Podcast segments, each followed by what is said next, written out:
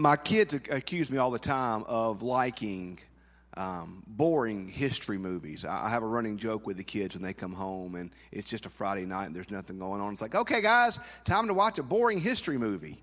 And uh, shockingly, they, um, they are not uh, fans of um, said documentaries and or history movies. But one of the, the movies I was watching some clips of recently was, um, uh, do you remember the old movie Patton?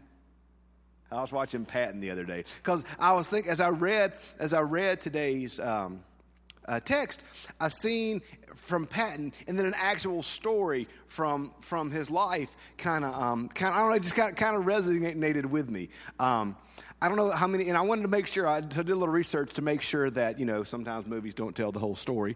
I wanted to make sure that the, that the, the what I saw in the movie was actually uh, real life. Do any of y'all remember the name? Uh, y'all might not know the name. James Hugh O'Neill. Does that name mean anything to y'all? Okay. Ch- Chaplain O'Neill was the chaplain, if you remember the movie and it actually happened in real life, and not just in the movies, but in real life. They were getting ready to fight the Battle of the Bulge and the weather was just awful was just just awful weather. They couldn't get uh, there. They couldn't fight. It just the weather was making the battle impossible. So patton called chaplain o'neill in and said okay i need you to write a prayer. He's like uh, sir i don't know that i can write this prayer. To which uh, uh, patton graciously responded i need it in an hour. So, and so I, I, did the actual research, and what it was is he actually wrote the prayer um, on uh, December 8th. And then the prayer was then distributed out to all the soldiers around Christmas time with, with, with Christmas greetings from Patton. And then the prayer was on the backside of it. So all the Third Army was praying this prayer as they got ready to, to fight the Battle of the Bulge. But I, I wanted to read the prayer to you. The movie actually has the prayer in it, but I wanted to, to read. The prayer was um, Almighty and most merciful Father, we humbly beseech thee of thy great goodness to restrain these immoderate rains. I might start praying that on Sundays when it rains. To restrain these immoderate rains with which we have, have to contend. Grant us fair weather for battle. Graciously hearken to us as soldiers who call upon thee. Arm with thy power that we may advance from victory to victory and crush the oppression and wickedness of our enemies and establish thy justice among men and nations. So he wrote this prayer. It was passed out to all the Third Army. They prayed it. And then the thing was, it stopped raining. And believe me, I've prayed many a Sunday for no rain, and the heavens opened. So maybe I'm praying the wrong prayer. Maybe the Lord doesn't hear my prayers. I don't know. But like I have prayed, okay, Lord, because uh, all my jokes always, there's only two people in the world who are never happy with the weather preachers and farmers. Because if it's raining, we say, oh, and preacher wakes up when it's raining, like, oh, it's raining, nobody's going to come to church. You know, wake up on a Sunday day, oh, it's pretty, nobody's going to come to church. No matter what the weather is, our interest, well, nobody's going to come to church today. So preachers and farmers are never happy with the weather. So, but the thing with it was, the, the, the, prayer happened, and, and then the, the, the, point I want to make with all this is that Patton was so impressed with the fact that it stopped raining, he awarded the chaplain a Bronze Star the next day. That's the part of the story that I think so funny. It stopped raining, so Patton awarded him a Bronze Star the next day after the battle. And I'm like, that's, I guess that's when you're impressed with somebody, is you, you know, you award them that, that, that star, that moment in that thing. And I, that got me thinking about uh, sometimes, sometimes we see things in life that are so impressive. We have to stop and recognize and realize what we just saw. I, I'm a sports fan, so we see it a lot in sports.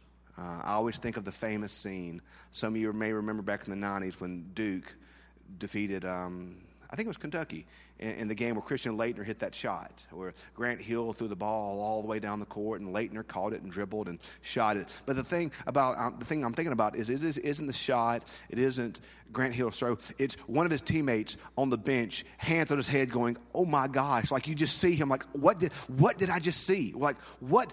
What did I just see? I think back to last year's Super Bowl. Super Bowl. I'm not a huge Patriots fan, but it was so interesting after the game to see so many Patriots go up to Brady and said, "How did you? Do, like they were stunned they had seen something seen a comeback that they just couldn't they couldn't wrap their minds around what they had seen something had happened in their midst that they could not fathom something had happened in their midst that they could not believe. It's like their minds could not wrap itself around what they had just witnessed. That was the israelites in this moment. Think back to all they had seen and witnessed and encountered in those years in Egypt. They had seen, starting out with Joseph, as we read this past, as Jennifer recounted, and as you read this past week in your readings, if you're doing our Bible reading plan. If you're not doing our Bible reading plan, I know I'm beating a dead horse. I know you're sick of hearing me talking about it, but I would encourage you, if, you've not, if you're not reading the Bible with us daily, to text in, to get the readings, to follow along on our website, to follow along in our newsletter I mean, we're going to, we want to give you every resource out there for you to read the Bible along with us. But if you're doing it through texting, or you're doing it through our mobile app, or you're doing it on the website, you'll also get our daily reading guides, which I hope would be a help as you read. But we see, last week we read about Joseph becoming great and saving the people. Well, hit fast forward this week, spoilers, we're getting into the Exodus. And you're going to see the Israelites went through so much. They went from being favored and all the best of the land and everything to being slaves, to being beaten, to being having to make bricks without straw. We see all they went through. We see the abuse. We see the power. We see how Pharaoh used his power. We see all these type things. And then eventually we get to Moses coming. This one, when we read Moses' story, we see all that Moses did, both wrong and right. We see Moses flee to the desert come back, lead his people. And we're going to see in this week, the, the plagues. It's very interesting. You'll, you'll, you'll get some of this, these notes when we get to the plagues. But every one, of, every one of the ten plagues, these plagues were not random. When you see the plagues and you see what happened, you see that in these plagues, each one of the ten plagues was God's specific attack against one of the Egyptian gods. The plagues in Egypt was God's way of showing his power, his glory, and his might. We have forgotten that God is a great God, y'all. We have become practical deists. The, deist was a philosophy that believed that God was a, a watchmaker God that wound the universe in motion, set it back, and let it go from there. We have forgotten that God interferes in the course of human history. We have forgotten the might and power of our God because we don't talk about it anymore. Twice Twice in the last few weeks, I have visited church members in the hospital. Or we've had church folk going to the hospital different settings. And twice in these times, it turns out that the nurse caring for our member was someone that was a member or affiliated with that person here in our church. Twice. Twice. Ah, it's just a coincidence. I wouldn't read anything into that. I wouldn't think anything about that. Or perhaps we can realize that the God of heaven and of history interferes in our life. God is not distant. God is not far. God is, is not impotent. God is God. We have forgotten that God is God.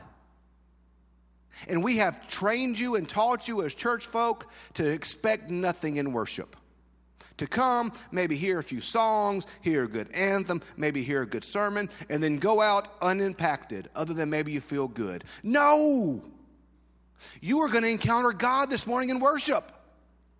God desires to heal your brokenness. God desires to take your pain. God desires to meet you where you are and give you His grace. God desires to impact and change you. God is not distant. God is not far away. God is not some ethereal thought that does not affect your life. God is God. And He longs to embrace you and encounter you. The Israelites saw that. They saw God's power. They saw God's might. They saw God's deliverance. They saw who God was. And we forget that. We try to manage God. We try to bargain with God. Well, God, if I do this, will you do this? Or, God, I've done this, so you should do this now. We try to negotiate with God.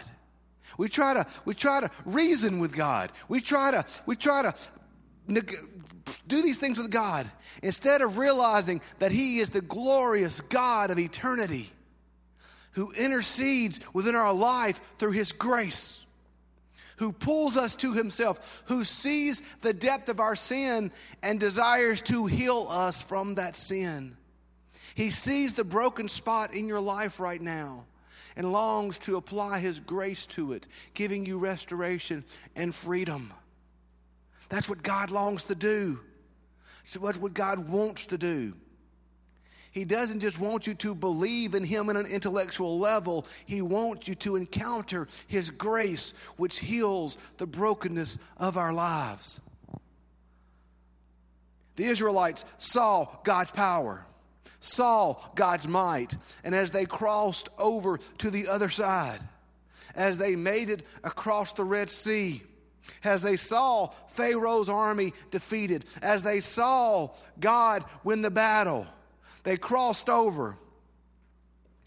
And what was the first thing they did when they crossed over? They take out their phones and take a selfie or tweet about it. They might have. I guess they had Twitter back then. They didn't have. They hadn't. Twitter hadn't quite come along. I don't know how they made it without Twitter or Instagram. They didn't do any of that. What did they do? They worshiped. They worshiped.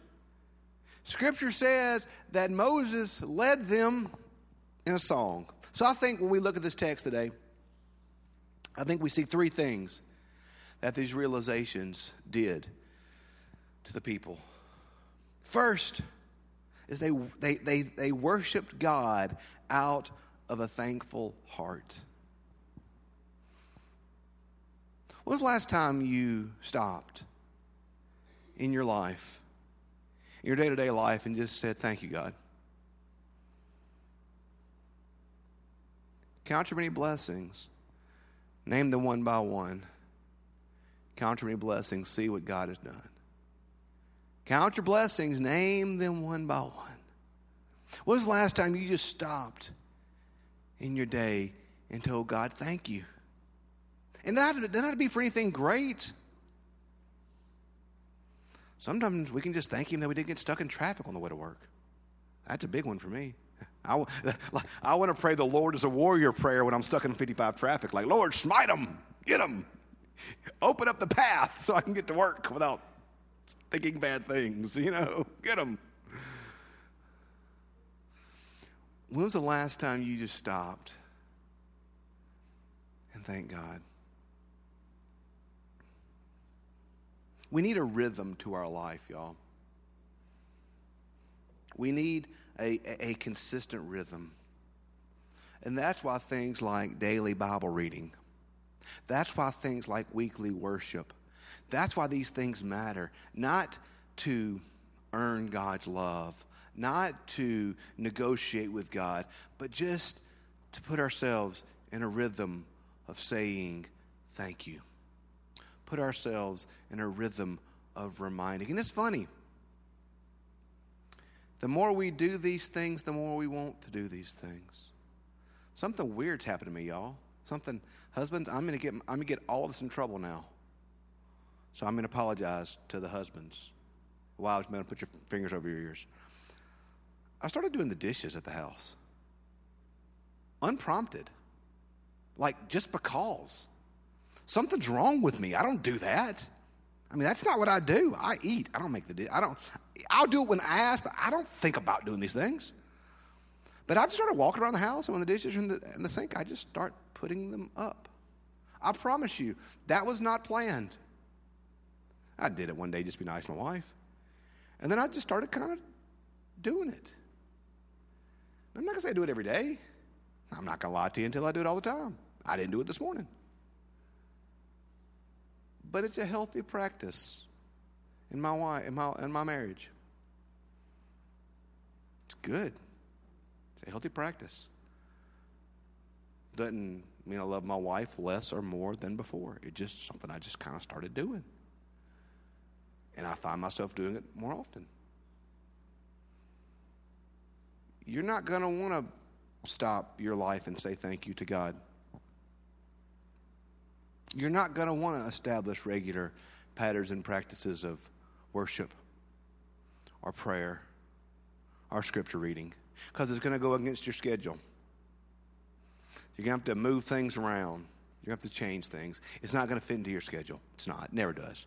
If it does, you'd already be doing it. you know, if it does, we do it right now. But it doesn't. We got a schedule we like to keep.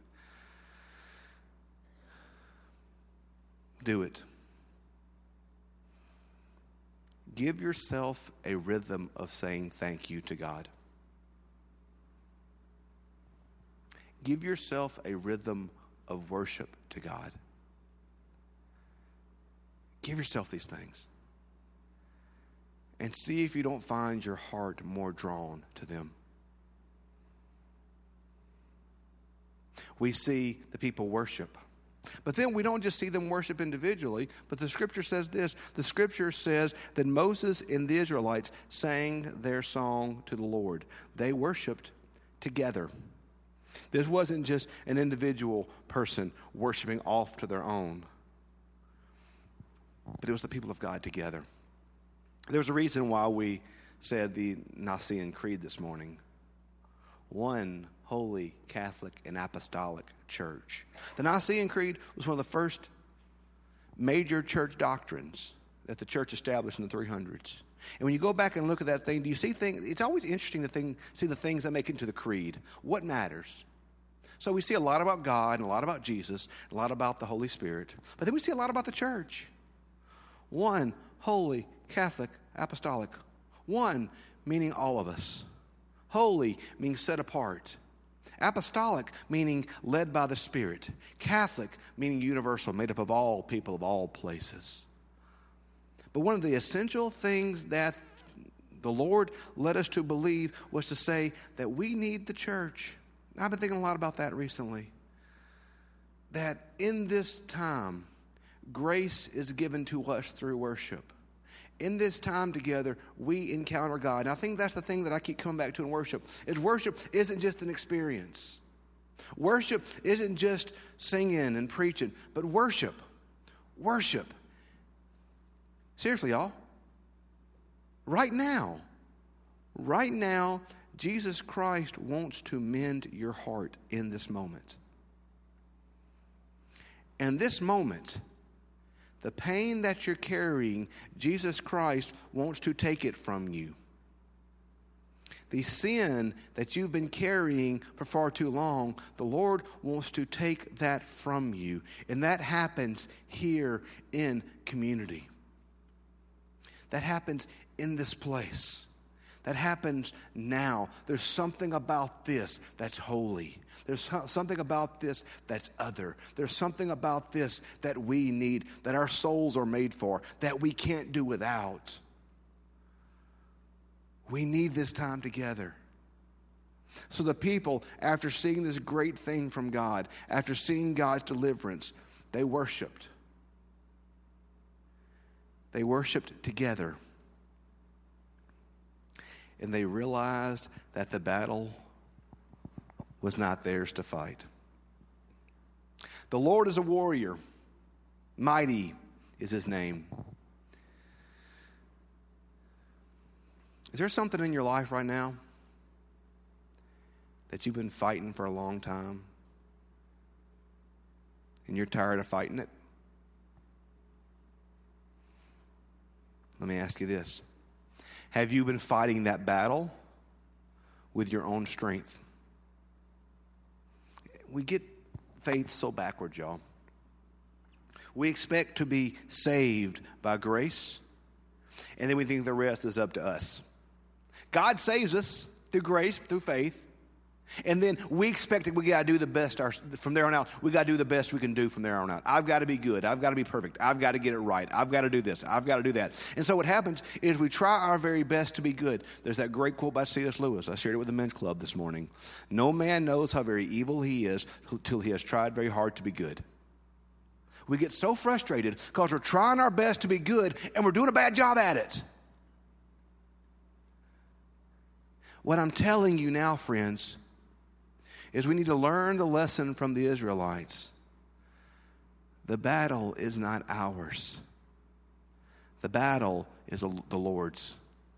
The Lord is a warrior, and mighty is his name. That thing in your life that you're so tired right now about, that thing that you're so worn out about, that thing that you've been fighting for so long, have you been trying to fight with your own strength? With your own might, with your own intellect, with your own stuff? And are you just worn out from fighting? The Lord is a warrior. Mighty is his name. Give it to the Lord. And here's the thing. I love what Paul says in Romans. Where he says, he says we're a living sacrifice. You may lay it on the altar today and pick it up tomorrow. Okay, yeah. Lay it back down. When you give the battle to the Lord, when you let Him fight it for you, and the next day you realize you picked it back up, lay it back down. You pick it up, you lay it back down. You pick it up, you lay it back down. So often our faith is a constant laying down of these things to God, giving them over and giving them over and giving them over and giving them over.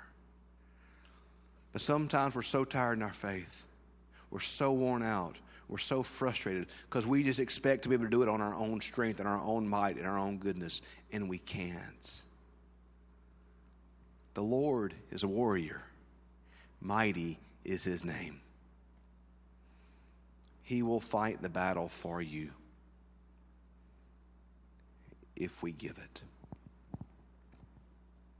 So we see the Israelites today see this mighty thing happen. We see the Lord deliver them. We see the Lord destroy the Egyptians. We see the Lord mighty and strong. And they stop and they worship. They worship, they worship together, and they realize that the battle is the Lord's. Today, what about us? What about us? Will we build in rhythms of thanksgiving in our life? Will we give the battle to the Lord? Will we walk together? And will we realize that our God longs to meet us here? That He longs to take our burdens, that He longs to heal our hurts, that He is not some deistic entity far away, but He is as close as your next heartbeat. We've forgotten that God is here. We've forgotten that God is here. May we remember. May we remember that God has not left us, nor will He leave us. That He longs to heal our hearts. Today, tomorrow, Tuesday, Wednesday, Thursday, Friday, Saturday, and yes, even next Sunday. May we worship. May we worship together. And may we give the battle to the Lord. Let us pray. Gracious God, thank you for your grace, your mercy, and your love. Father, help us to live in the power of your love always. We love you so very much. We ask it in Jesus' sweet and holy name. Amen.